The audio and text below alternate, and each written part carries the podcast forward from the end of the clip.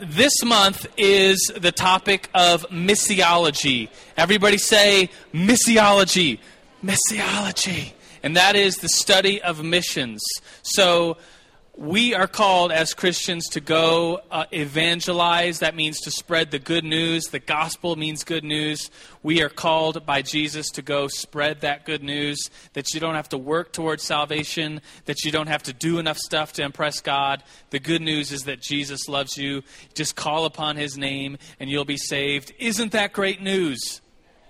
And so all this month, uh, the month of February, is the month uh, for us in Mill Sunday School, missiology, studying missions, studying evangelism. We're going to look at uh, the world, global missions, uh, and on and on. And so this month, uh, we have a guest speaker who I'll introduce in a second. But before I introduce our guest speaker, if you're newish, if you're brand new to Sunday School, if you've never been here before, looks like I, I see a few new faces, you can fill out a timer card, which is uh, some of the tables have them. I think the back table has them. If you fill out a first-timer card, we'll give you a gift just for saying thanks for coming to the Mill Sunday School. But um, are you guys ready to study some missions? Yeah. I want to introduce Evan Martin. He is a really cool guy. He he was associate pastor of the Mill for a very long time and, and did missions for the Mill. Uh, took us to China. Anybody go to China? Took us to Africa. Anybody go to Africa? And uh, did such a great job with that, that Global Missions, the New Life Missions, stole him away from the Mill. But we have the pleasure this morning of hearing from our very own Evan Martin.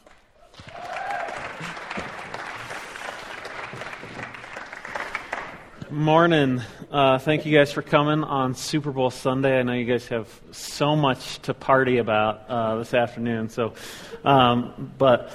Yeah, thank you, Joe, for having me, and thank you, Mill Missions teams, for being here. This is kind of a dream of mine to have uh, Mill Missions and Mill Sunday School merge. When I first uh, came to New Life as a part of Mill staff, uh, it was uh, a little over five years ago, and and the Mill was meeting in the tent, and it was super scary as as a new guy to just show up there and try to figure out how do I get to know everybody, and so. Um, I, what I did, honestly, is I said, all right, I'm going to go to Sunday school every week. And so I went, and I was like, man, I'm supposed to be on staff here, and I don't know anybody, and there's so many people to get to know. There was probably, oh, five hundred people meeting at the Mill uh, at that point in the tent. And, and I went, and I remember it was my, I think my fourth or fifth week at Sunday school, and I walked in. We were meeting at Pikes Peak Community College back in the day, for those of you guys who remember. Anybody anybody have been at Sunday school since then besides me and Joe? Ooh, look at that. Eddie? Yes. Uh, just a few of you guys. So, uh, but I walked in, and it was my fourth or fifth Sunday, and somebody, I don't even I don't even remember who it was, but from across the room they said, Evan, hey, come sit with us. Man, that made my world. And and that's coming from, you know, a, a staff member, a pastor here. And so I just know that uh, you guys who who are leaders here at Sunday School and are leaders at the Mill, uh, you team leaders for missions, it means it means a whole lot when you just maybe remember somebody's name, save a seat for them. Maybe you weren't even planning on saving a seat for them, but you had a seat open, and, and you just invite them. Just be aware that that can really change uh, change somebody's life, change somebody's day for sure. And I know for I know for me, it it helped me say, yeah, this is where I belong. This is this is who I am. So, um, we. Uh, uh, let me just be honest. Uh, I am super nervous about this message. Uh, I was telling Joe about this. Um, I. I've had something kind of stirring in my heart for like two weeks about a verse that I, I was just reading, and and it jumped out to me, and I was like, man, that is that's great. Just just kind of what I felt like God was speaking to my heart personally out of one verse of the Bible. And so I've been dwelling on it for, for probably a couple of weeks, and um, had had this idea of what I'm going to do, and, and I might look ridiculous, but um, that's I guess that's okay. Um, but I I did it, and, and last night I was I was sharing it with my wife Emily. We've been married for eight years, and and uh, I I learned a long time ago to to kind of throw some things out in front of her, and and truly, when you guys when you guys get married, hopefully you guys can find a spouse uh, that is as loving and caring and as wise as Emily. And and so I I explained to her what I was going to do, and she was like, uh, I don't think that works. And I was like, mm, that's all I got.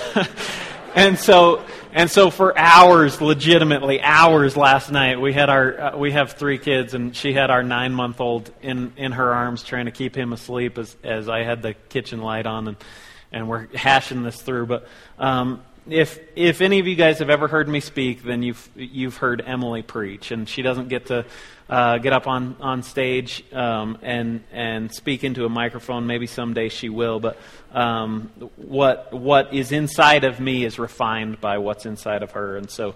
Um, but if I look foolish, it's her fault too. just just kidding. um, no, if I look foolish, just imagine how foolish I would have looked if I didn't have her help. So, um, this this week or this month is going to be. Um, if you're not going on missions, uh, that's okay. Um, because what I'm going to do is I'm just going to blend Mill Sunday School with Mill Missions. So if you're not on a team, don't worry. I'm not going to bore you with team logistics and protocol and tell you that you have to show up to team meetings and to respect your team leader and, and all of that. Um, it's it will be a blend.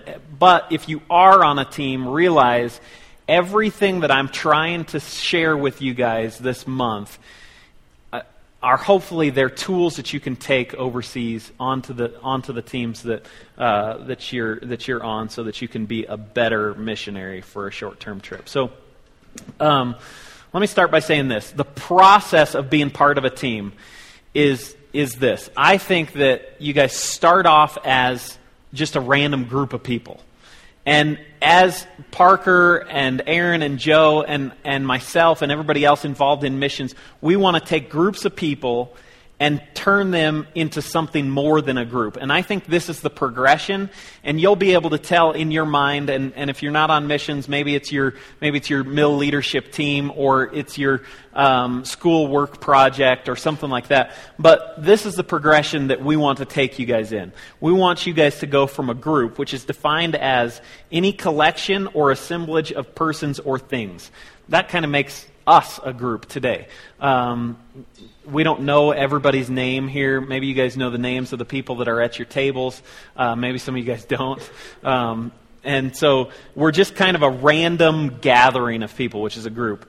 The next step in that prog- in the progression is to become a team, which is defined as a number of persons associated in some joint action. So I, I love it when people say, yeah, he or she is on my team. But when we really look at the definition of a team, and it, it's a number of persons associated in some joint action, that seems kind of like distant. It seems like I'll shake your hand but give you a stiff arm, like, yeah, we're on a team, but this is only going to last till June, or this is only going to last until I graduate. And so so I think we, we've changed the definition of team in our mind to mean something more than what this is saying that it does. And so our goal in missions is to get a group of people, put them on a team, and then walk them through a progression so that they become a family. Now, family, the definition of a family, you, typically it's like brother, sister, sibling, parent, uh, child. But the tenth definition that I found says a group of people who are generally not blood relations, but who share common attitudes, interests, and goals. And so as we send people to the nations to change nations, we could send a group of people overseas, but that's just like United Airlines and American Airlines and British Airways. They do that all the time. They send groups of people overseas. They're not in the missions business, right?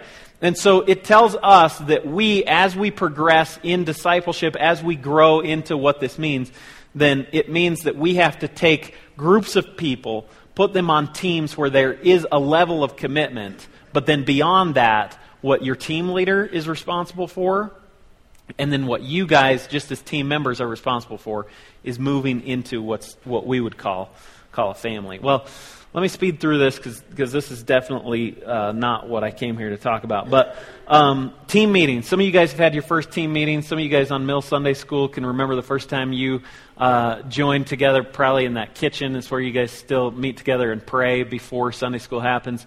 Um, first, first gatherings, well, let's admit it, they can just be awkward. It's like walking into an elevator with somebody. You know, it's like you dare not say anything. But the funny thing about awkwardness is if you just acknowledge the awkwardness, it, it goes away, or it becomes immensely more awkward. And so um, I had a friend in college that, that would do that because everybody would come home after class and have to take the same elevator. And so sometimes you'd end up in a packed elevator uh, with your friends, and other times you'd be in the elevator, the doors are closing, and somebody races down the hallway just to bust open the doors, and then it's just you and him in the elevator for like eight floors. You're like... Nobody says anything. So um, that is kind of what being on a team is like at the very beginning.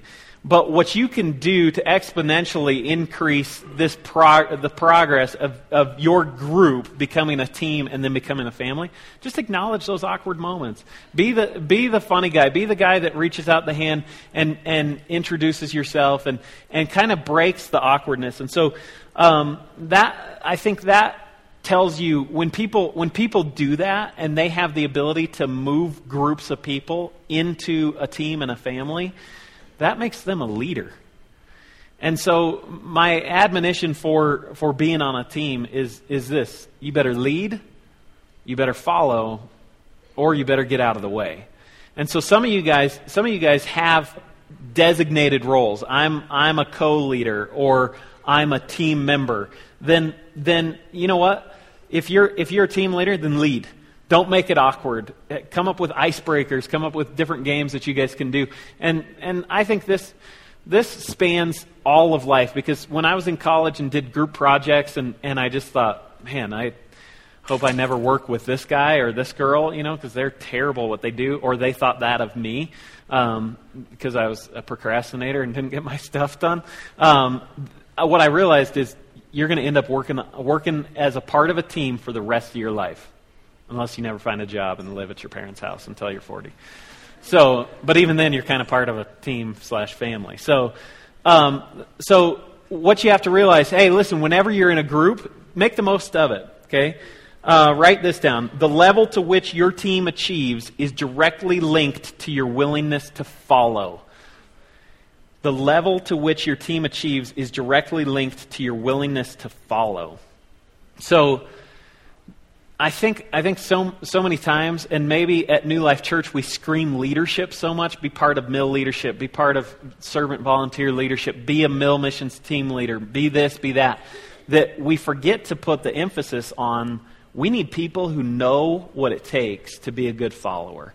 And some of you guys are going to go on missions and you're going to think, boy, I don't think I ever want to be a team leader. And that's okay. That that there there's a certain gift there that's required to be just somebody who's on the team and follows. And serve your leaders, serve your team leaders the best that you can, because you are responsible for the level to which your team will attain simply by um, your ability to follow. So, okay, so that's just kind of real typical uh, mission stuff, and I know you guys are at the beginning of, of jumping on the teams, having team meetings, and having uh, awkward moments in in, that, in those gatherings. Some of you guys, I know, I know some of the teams. I was looking at the team list, and I was like, that team's going to have way too much fun. So there's there's some of you guys, you never had an awkward moment in your life um, because you just you just came in and threw a party, and it was like, man, what's your name? Wah! So, um, so. But that, that some of you guys are some of you guys are there. Some of you guys are like, yeah, we've had we've had one team meeting and then like the big team meeting, and I can't remember I can't remember eight of the ten names that I'm supposed to remember. Uh, this is bad news. Um, you're just getting bagels at the back, and, and somebody said hi to you, and you're like, I don't even know if she's on my team. I just can't just can't remember. So um, that's just called brain exercises, and read some books to train your brain to start thinking, uh, memorize, memorize, memorize names. So, um, okay, I'm going to highlight each each week here. I'm going to highlight one of the countries that Mill Missions is is um, going to. And so, um, what What I what I do want to say is it's it's not too late to join a team. Um, I didn't ask Parker this, but I'm sure that Parker can facilitate. If you guys if you guys sit here and you're like, I'm an idiot for not joining Mill Missions, uh, you're right. Um, and so uh, you're gonna you're gonna. It, the weather's going to get warm here in Colorado Springs for like the three weeks that it does get warm here, and um, and you could be somewhere cold during those three weeks. Um, but yeah, you guys, you guys, it's not too late to join onto a team, um, especially guys. Let me tell you this, guys, don't let girls be the only people that change the world. Uh, girls on missions outnumber guys immensely. That's I almost gave the answer to a quiz question away. So um, there's a question on the quiz about that. You guys are going to get a pop quiz. But um, guys, we need more guys to go on missions. Man up, huh? Like if you're here and you've never gone on missions before um, and you're a guy, come talk to me afterwards. And uh, I'll tell you how it will change your life, because it, ch- it changed my life. Changed, it changed who I was in the core. Okay, because I think missions is the catalyst that your soul yearns for. And and you'll never understand it until you go. And there's people that have gone all over the world here that are just crazy missionary freaks, and and, and I'm included in that. And you guys look at us and you're like, man, I got a I got a job and I gotta I gotta earn money, and Uh, all of us do, so that's not a, that's not an excuse. So go on missions, please, please go on missions. It will it will change your life. It will make you a better husband. It'll make you a better uh, father. I'm speaking to the guys here, and so um, if you're a guy and if you're if you're a guy and haven't gone on missions, uh, do it. So talk to one of the team leaders here, or come talk to me. Um, but if you come talk to me, uh, I will convince you to go. So maybe you're not ready for that. So I want to highlight um, one nation each month, each week here during this month. And so uh, let me just fly through Peru. How many, raise your hands, how many of you guys are going to Peru? Wow, scattered. There's like one random person back there. Come come join your team. Um, I can see it, awkward moments already. I don't know where my team is. Um Okay, Peru, a, a crazy fact about Peru is that they found a civilization that's one of the six oldest civilizations in the history of the globe uh, in the Peru area, and it's called the Norte Chico Civilization. Um, it it kind of had its its reign and, and uh, it, its time frame was the thirtieth century B C through the eighteenth century B C. That's a long, long time ago. You know how long ago that was? That makes it contemporaneous with the ancient pyramids of Egypt. So some of you guys are going to Egypt, right? There you go. You guys are connected a little bit better. Um, so... Um, So that that makes that the same time. So when you guys go to Egypt and you're looking at the pyramids, I hope you guys are praying for the teams that are going to be in Peru at that same time, remembering that there were civilizations that began uh, at about the same time. And so then you guys probably know after that the, the most famous uh, civilization that kind of came to being um, in that area were the Incas. Uh, the Incas there, uh, Parker and I got to go to Machu Picchu. Uh, phenomenal, phenomenal place. It's just, it's just overwhelming in beauty, and then the history. You're just like, what in the world? These people were. I thought, I thought, man, they're, you know, they're building houses out of stone, and it's okay. And then the guy that, that gave us the tour, he started going into exactly what they did know and some of the things that were set up there. And th- this was a brilliant, brilliant civilization that kind of disappeared, and, and they think it was because of the Spanish Inquisition, because um, because the Incas were were around in the fifteenth century, and then uh, Christopher Columbus came along, and, and the Spanish Empire conquered Um, that whole region and started a horrible thing called the Spanish Inquisition. You guys can look that up, and I'm just throwing things out for you, you Peru teams uh, to kind of go through, and you guys can you guys can study that and share it with your teams. Um, but the Catholic Church, you guys will go over there. You guys will see some amazing, amazing Catholic cathedrals there that are still that are still there, beautiful places, and uh, they were built as early as the sixteenth century. Peru didn't gain its independence until eighteen twenty-one. So it's a relatively young nation. If you think about uh, kind of a colony that was under Spanish control until eighteen twenty-one. Most of South America uh, had already gained its independence at that time, and Spain, as well as the citizens of Peru, kind of held on to the, the Spanish um, empire there. So, um, but the last fifteen years for Peru has has seen an economic surge. And so when you guys go there and you guys are walking through Lima, you will see parts of Lima that look like Colorado Springs, look like Denver. Um, there's there's a Starbucks right right at the ocean. It's amazing. Um, there's this whole there's this whole area that looks like like shops at Briargate that's right there. So hopefully you guys can get there kind of on your free day and and take a look at the ocean and, and grab some Starbucks that you hadn't had in like two weeks. So uh, I think you guys you guys will be going to um, to three different locations. Four teams going to three different locations. One team's going up north to Piura. That's that's uh, my favorite city in the world. My favorite people in the world as far as missions is concerned. Um, I could I could go on and on. Parker and I, Parker saw me bawl like a little baby when I got there with him, and, and got to be in the home of the pastor and his wife and family uh, that I've just had this heart connection with. Just, um, just it's just amazing. Uh, sometimes my translator will leave. I try to get to Peru every six months, and my translator will leave. I'm trying to learn Spanish, um, and so.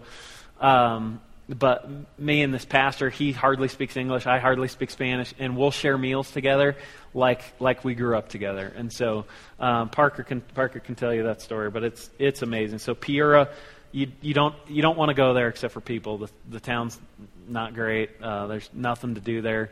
Um, it is it is warm. That's that's a bonus. Uh, the other there's another team that's going to Iquitos. You guys will get on the Amazon. That is jungle. See, the thing about Peru is it is the whole world shoved into one country. You have ocean, you have desert, you have mountains, you have jungles, you have the Amazon. It's it you you have uh, you have. Mountains. Cusco, where, where two of the teams are going, is twelve thousand feet high. When Parker and I got there, I thought, oh, no big deal. We're from Colorado Springs. We're like sixty-five hundred, seven thousand uh, feet up. And and I felt dehydrated, kind of had a slight headache when I first when I first flew in there. And they have this like tea that they give you, and it's supposed to make you feel better. And it might be placebo, but it worked for me. So, um, so... So some of you guys in Iquitos, you will get on a boat, go on the Amazon. Um, we're hoping to get you guys to um, dig a well and to um, build, rebuild a house. It's really kind of more like a hut for for a widow, but hopefully it'll be a village that you have to get on a boat every day and go up one of the tributaries of the Amazon.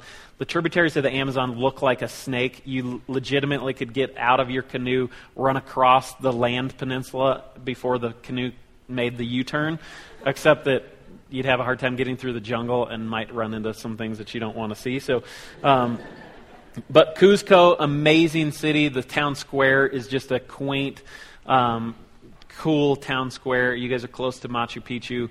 I'm not going to promise that you're going to get there, but we're trying our best to work that into the budget. So, um, and then you guys will all end up in Lima for for a debrief. Um, and so.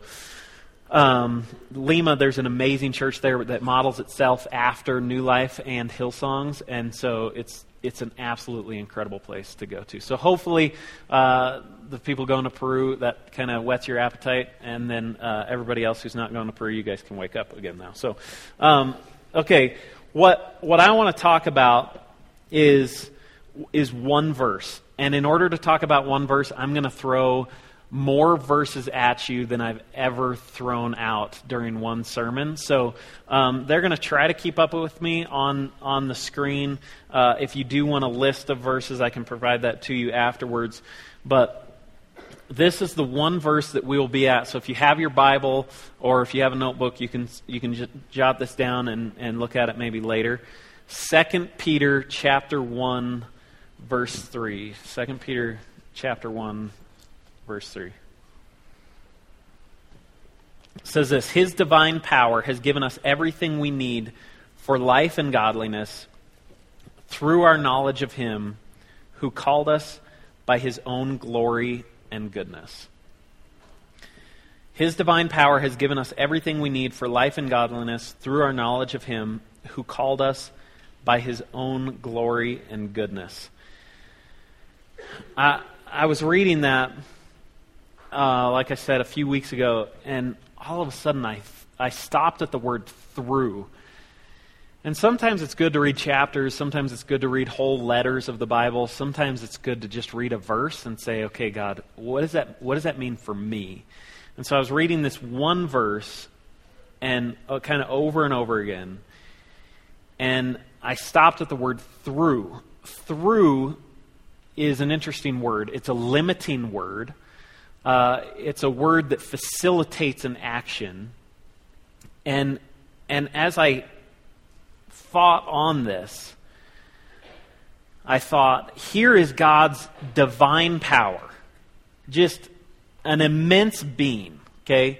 He is something that is other than us. It's not just infinite and finite. It's something that is completely other than us. A div- divine power. It's hard to understand. It's it's very hard to grasp, and it's more difficult even to describe. But his divine power, that's something other than us, has given us everything we need for life and godliness. So here is a bunch of college and twenty-somethings, maybe a few thirty-somethings scattered through here. And and this verse tells us that he has given us everything we need for life and godliness. So that tells us that sin cycles. That tells us that the things that make us feel guilty, those things that make us feel like we're totally inadequate, this this journey that we walk through in life where we hit roadblock or speed bump or barricade or whatever it is that we run into, it tells us that his unlimited power has already given us everything we need for life and godliness. And maybe that makes us feel a little bit more guilty that when we sin or when we struggle or when we yell at somebody or when we do whatever it is that kind of the enemy would then shout at us and make us feel oppressed or depressed, because we think, man, he's given us everything we need. And so especially us who show up early on a snowy Sunday Super Bowl morning, uh, to come to Sunday school and learn about him, we think, man, I know more than the average person who's just out there in the world trying to be a good Christian, because we have such a great church. But then comes that word that he has given it to us through what? Our knowledge of him. So that means that an unlimited being has chosen to limit himself through something that we have control over. And so maybe I just get to do this, and I just get to preach to myself and have it come inside of me, because I am still so like loving this verse from a couple of weeks ago when it just popped out at me. I, I just thought, man, so so his divine power, he gives us everything we need for life and godliness, but he chooses to limit himself by what? Our knowledge of him. Say it say it like you're tracking with me, because I'm, I'm, if you're not tracking with me now, I'm going to confuse you when I start bringing out presents and straws and pipes and stuff. So um, so he limits himself through what? Our knowledge. Our knowledge of him. That means every day that we wake up, follow this, if we increase our knowledge of him, we have greater access to divine power, to everything we need for life and godliness. So any of you guys who are struggling in your life, in your spiritual life, the Bible is is dead or boring to you, or you just don't have enough energy to, to pick it up at the end of the day just because it hasn't done that, maybe you guys need to start going through the verses that you know and, and just saying, man, okay, what do I know of him? One of the things that I was going to do today, but I, I just don't have time. I'm going to be screaming through this, so you guys are going to have to take uh, notes or listen to this later or just come up to me and say, I didn't understand that. Um, but one of the things I wanted you guys to do as a table or as a group of people was to take a three by five card and write down everything that you know of him. And I thought, I wonder how many people would be able to fill that note card front. How many people would fill that note card front and back? How many people would kind of through the table be like, well, uh, John three sixteen. For God so loved the world that he gave his one and only son, You could write that down, right? We know that God loved the world so much so that he gave his one and only son, right? And so we need to we need to know what we know of him and be able to communicate that. And so hopefully this analogy that I'm going to throw, throw out here works. But um, let me give you an example. Uh, David and Goliath. David ran towards the battlefield with five stones, a slingshot. He left he left Saul's armor behind, and he ran towards a giant that intimidated grown men. That day after day, morning and evening, Goliath would come out and shout blasphemies against Israel, their army, and their God, until until a shepherd boy came out and was like, who is that guy? And why is he yelling? And why are grown men like hiding behind these rocks and trees? Like, seriously, grown men in armor would hide behind rocks, okay? So David's out here just br- bringing bread and cheese to his brothers, and he's like, what? What's going on? And then you guys know that through the series of events, David ends up on the battlefield and slays Goliath. David's knowledge of the Lord gave him the confidence to race towards Goliath. His knowledge of the Lord had been tested and expanded in his personal life when he confronted and conquered both the lion and the bear. And so his knowledge of the Lord, David knew that he had already been given everything he needed for that moment. See, what happened in the Garden of, of Eden was Eve was tempted with knowledge. So all of a sudden, I'm looking at this verse, and then I'm thinking, wait a minute, this talks about knowledge. Where else do I know about knowledge? And I flip back to Genesis, and and in Genesis, I realize there's two trees, the tree of life and the tree of the knowledge of good and evil, and that it was the tree of knowledge of good and evil that Satan tempted Eve to eat of that fruit. And this is what I thought. If Second Peter one three challenges us to always pursue more knowledge of Jesus, then wouldn't the enemy kind of trick us into pursuing more knowledge other than, apart from, separate than Jesus? Because if there's one thing marked about our generation, if you'll allow me to be included in your generation, is this, is that we have an amazing ability to seek and attain and create new ways of gaining knowledge, right? Because I have an iPhone. On this phone, I can tell you so many things that a decade ago there would I would have I, I would have had to like wait for. Think about this. To figure out the weather for tonight and tomorrow, I would have had to wait for like Colorado Springs local weatherman at like, what, ten fifteen, ten thirty to come in and tell me, oh, it's going to snow a little bit tonight and tomorrow, right? And now on here, there's a weather app. I could tell you, I could tell you the weather in Peru if I wanted to, okay? That's crazy because somebody, somebody that we are now connected to in a generational sort of way has sought out a, an ability to gain knowledge that is, it's not good, it's not bad, but it m- might be a little bit distracting. Is there has there ever been another generation that has the ability to be distracted more so than we? I don't know. And if Peter is telling us that we gain everything we need for life and godliness through our ever ever growing knowledge of him, then all of a sudden I I think I think if I'm Satan, what do I do? Give him good things that maybe distract them, that this inner desire that I think God has placed inside of us all to gain knowledge, then take a good thing and kind of just divert them just a little bit, right? Because now we have we have iPhones, we have G P S, we have news and weather, we have Facebook.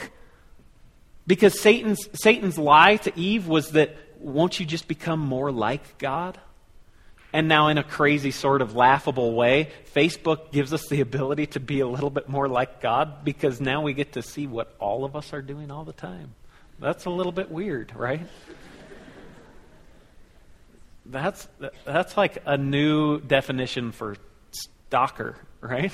like like you have you have no idea who's following you at any given moment.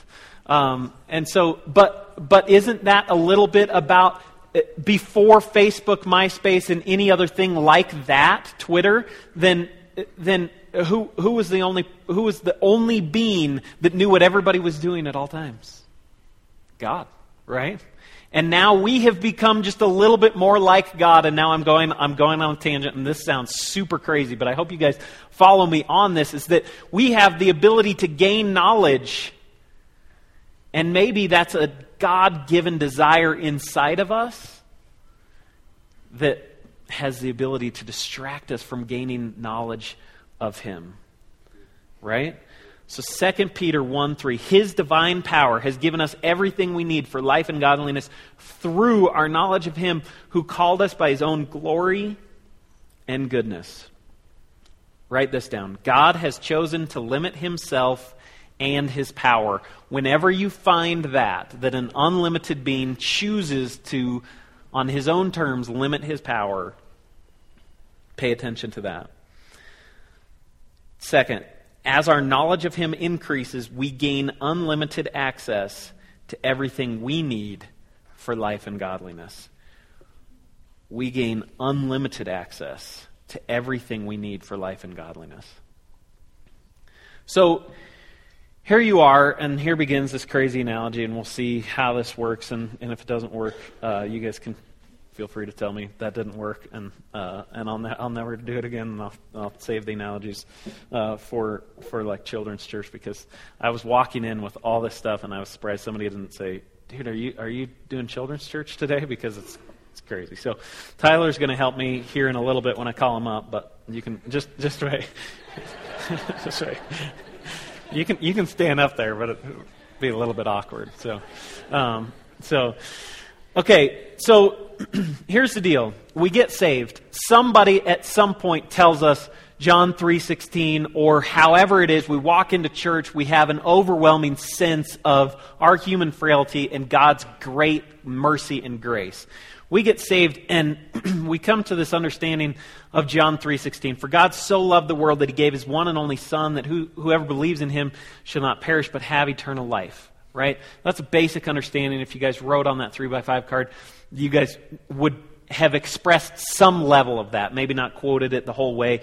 And as as you are a, a new Christian, you you realize John fourteen six, Jesus answered, I am the way, the truth, and the life. No one comes to the Father except through me. And so in other countries, there's definitely some of this where people get saved, but then just accept Jesus as one of a household full of gods. In India, when you guys go over there, you guys will realize that. Churches are being planted like crazy, but one of the hindrances of, or one of the not so great things about Christian churches being planted there is that people just accept that as one more of their gods.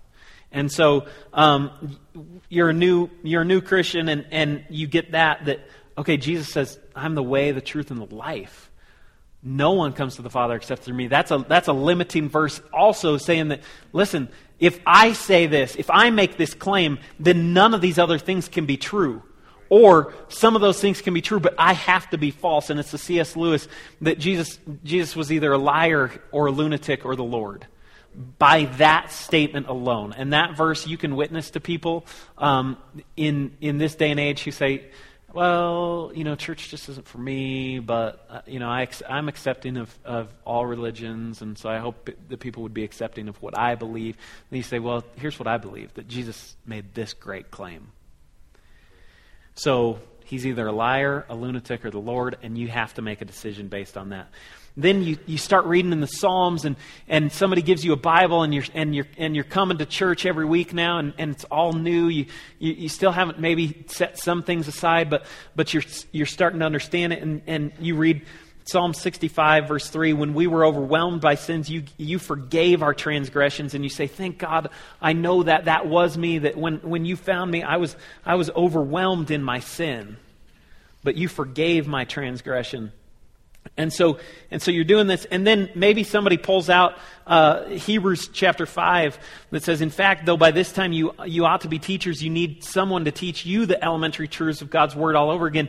You need milk, not solid food. Anyone who lives on milk, being still an infant, is not acquainted with the teaching about righteousness, but solid food is for the mature, who by constant use have trained themselves to distinguish good from evil. And so I, I pulled up this straw because because I thought this is kind of the the analogy that as as we're going as we're going through life, our knowledge of Him, we're we're kind of limited by this. If this straw represents our knowledge of Him, then Hebrews, the writer of Hebrews, tells us that that maybe we're still just drinking milk. That this writer yearned to tell his audience, listen, I want to take you guys from here to over here to give you all these good things, but I can't because I'm limited by by your knowledge. It would be like if Joe Kirkendall went in and taught kindergarten. Joe is limited by the knowledge of his students. Does that make sense? The man has a doctorate. But if he's teaching in elementary school, the kids are going to look at him like, huh? I shared an office with him. I know how brilliant he is. And so I've looked at him like, huh? And that's what kept me coming back to Sunday school, because I was like, I'm learning from this guy. I love being part of this community, but there's something building inside of me. But understand this, you can put a doctor in elementary school classroom, but he won't be able to share all of his knowledge, because why? Because he is limited by their knowledge. And he can share nuggets, but he can only shove through truth that will fit through their knowledge. And so you read Hebrews and all of a sudden you say, God, give me more knowledge of you. I want to have more access to everything I need for life and godliness connected inside of your divine power. But God, I don't want to be an elementary school Christian. I want to graduate and, and move on. And so somebody tells you this, and if you're going on missions, write this down. Philemon verse six, I pray that you may be active in sharing your faith so that you will have a full understanding of every good thing we have in Christ. Wow. I pray that you may be active in sharing your faith so that you will have a full understanding of every good thing we have in Christ. And so Tyler, if you'll jump on up here and, and help me with this. Um, Tyler, Tyler is a friend of mine. Um, I will I will tell you guys uh, uh, about his story just really briefly, but he, he's an amazing guy, amazing man of God. He he went through uh, D L A and um, twenty-four seven, correct? One year twenty-four seven, one year D L A, and now he's been serving uh, about a half a year in the Global Ministries Department. His goal is to get onto the mission field long term. And so we're working through uh, what that means, helping him to have kind of a safe place to process, raise funds to, to go. He's uh, he's been in been in contact with Britt Hancock, a crazy New Life missionary down in to the Indians of, of Mexico, going to little villages where the doors are like this high because the people are this high. So um, and and Tyler went there, ate the food, drank the drank the water down there, and uh, he's he's kind of crazy. He's got a mohawk. So, um, so anyways, so he's going to represent divine power. He's going to represent God. He's going to represent um, the the the beam through which we get this. And so I'm going to fly through this. But Philemon chapter six says this, but in sharing your faith, you'll come to a full understanding. And so you realize this is the knowledge that you have of the Lord Jesus Christ. And you realize that you're being limited by that. And so what do you do? You come to Sunday school. You join a small group. You jump onto a missions team. And then it's kind of like you wake up one day and you no longer have a straw, but you have a P V C pipe. This, all of a sudden, this says this says our knowledge of Him. So this is just a further representation of it. It's just it's just a little bit more. It's us going from elementary school to middle school. So we're, by joining a small group, you start to sit in on these discussions, and you start to these verses that that you've read and internalized or heard at church. All of a sudden, now Philemon says, "Man, you should share that faith," and then you come to a full understanding. And so you sit down at a table or at a small group, or or you just call up a friend and, and you go grab coffee and, and you start sharing that. And their answers and their questions to you gives you just a little bit more. And their perspective makes you think of, of God in a diff- in a different way. And so now your knowledge has increased. And through that knowledge, all of a sudden, God can slide through maybe a little bit more truth. And so so he sends me a, a, a little message. And so I'm I'm I'm kind of sitting there, and, and all of a sudden all of a sudden I open up my Bible, because now at the small group they've asked me to share, or or we've had a discussion, and so it, it made me it made me think I want I want to know more about this. And God kind of shoves through my limited knowledge, First John three one.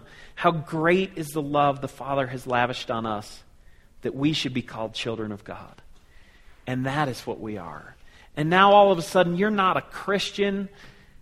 You're a child of God. And some of these things, it, it has a little bit more magnetism to it. Some of these some of these verses, just they they sort of stick a little bit better. And then you read John ten ten, I have come that they may have life and have it to the full.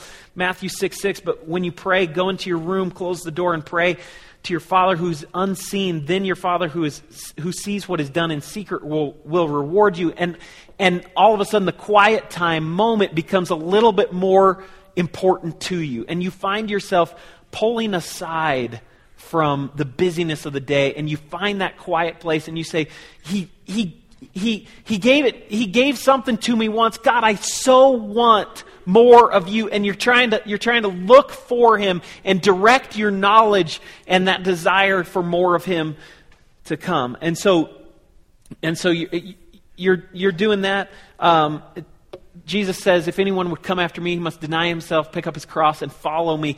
And so you realize, man, this is a tough journey. You're going through that and realizing this isn't as easy as that guy said when he called me up front. And, and I started crying. He prayed for me, and I accepted the Lord, or or however that happened for you. And and so it becomes it becomes a little bit more difficult. And your knowledge of him, it it's not it's not just easy to. to pick up the Bible and, and read it and, and grow. It becomes this process that you're going to carry this cross, and you have to decide, am I all in? Am I going to pick that up and run with it?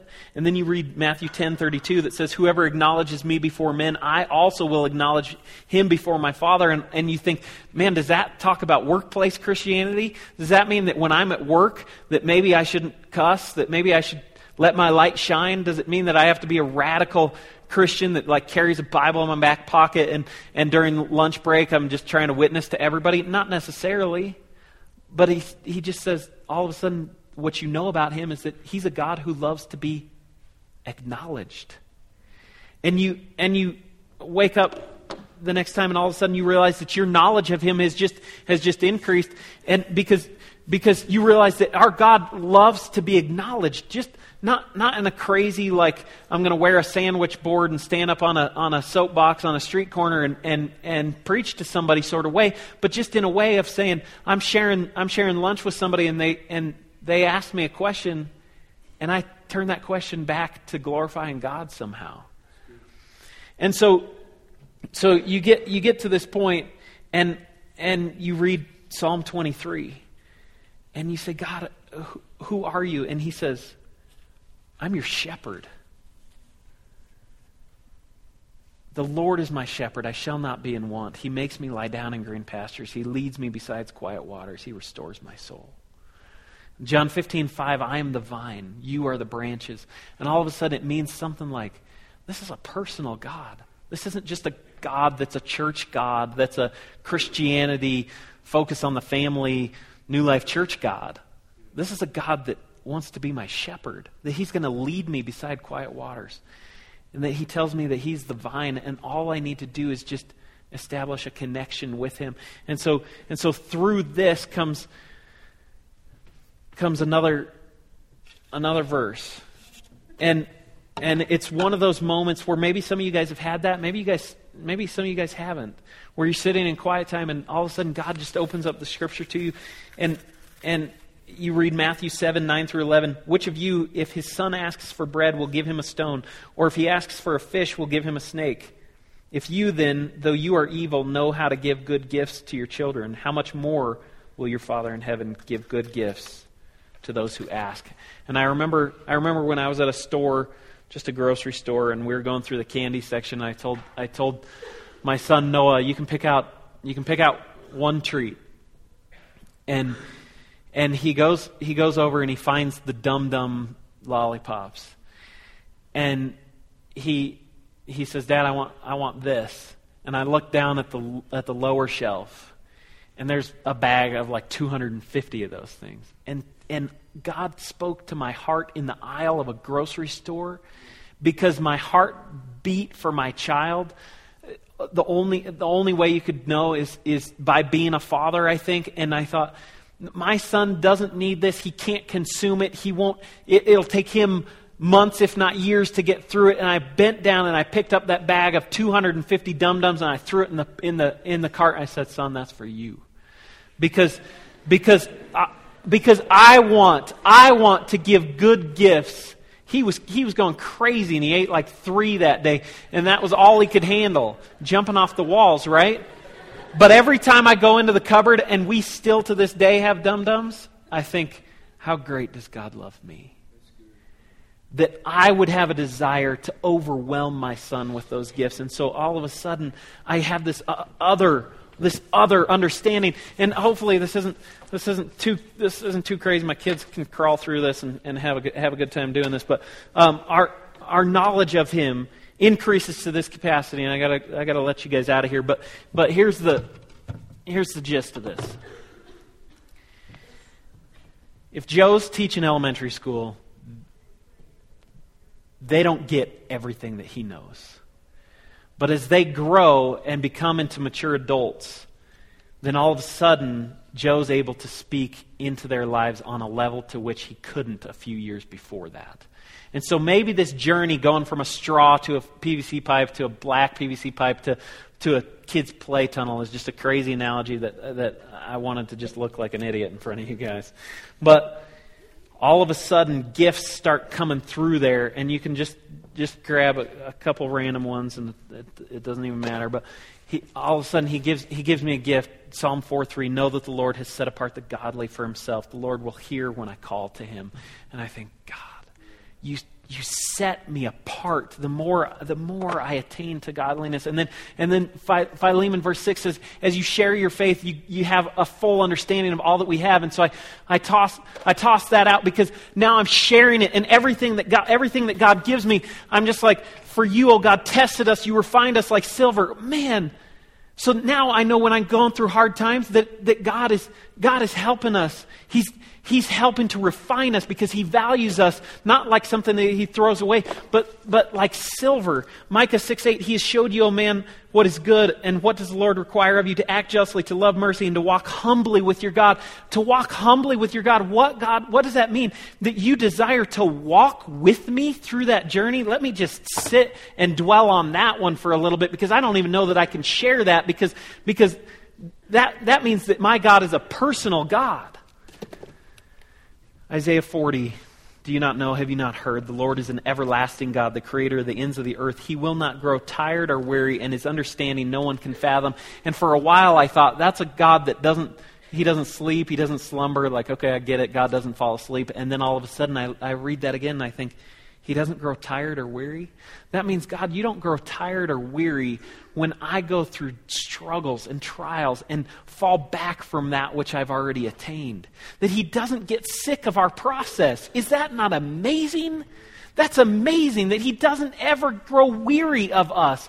That that we we who struggle and go through through cycles like that. And, and Amos, he reveals his thoughts to man.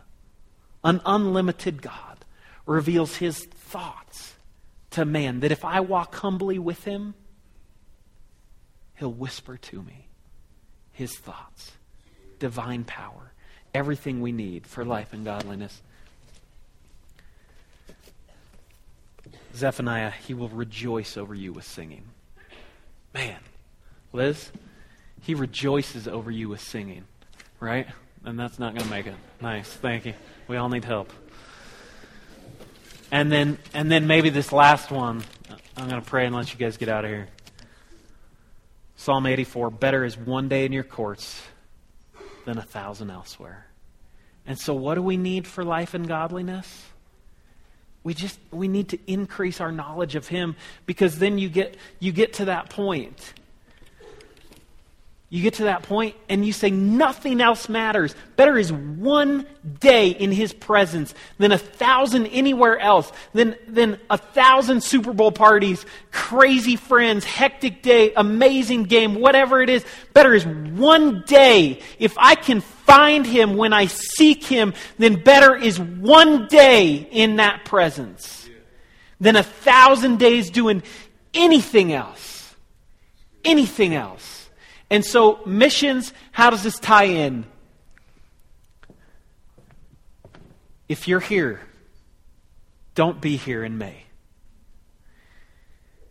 If, if you're here, you might be a leader. You might be a pastor. I I don't know that I don't know that this is me. That Paul said, not that I have already attained all this.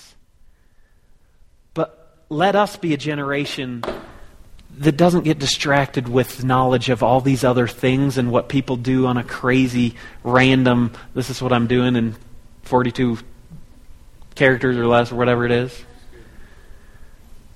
But let us be a generation that seeks God so that what? So that when we go on the mission field, God's given us gifts and we're just throwing them away out to other people to, so that other people's knowledge of him increases, because better is one day.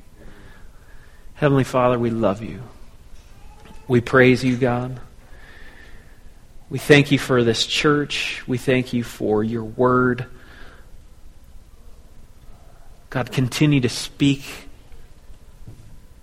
to us through your word, God. Allow us to increase our knowledge of you and in so doing increase our passion of you, God. Use us, Jesus, whether it be in Colorado Springs, Colorado, North America, or overseas on missions, God. Use us. In Jesus' name, amen. Amen. Let's thank Evan for coming this morning.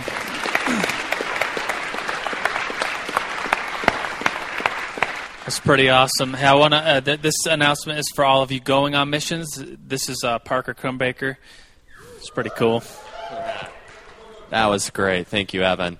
Uh, just two quick announcements. Um, twenty-five percent deadline is this Friday. Your two hundred dollars, just so there's no um, there's no confusion, your two hundred dollars does apply to that, your two hundred dollars deposit. So there's been some questions about that. Also, if you're on an India team, raise your hand. Team India. All right, you guys, we're going to meet with the contact right after this in the Mill office. The Mill office is down the hallway and to the right. And so right after I dismiss here, go to the Mill office, and we're going to meet with Steve Hoffman that uh, put all this stuff together. So anyway, um, you guys are dismissed. Thanks for coming. This will be for uh, the whole month of February. So uh, if you know of people that aren't here, get them here. Thank you.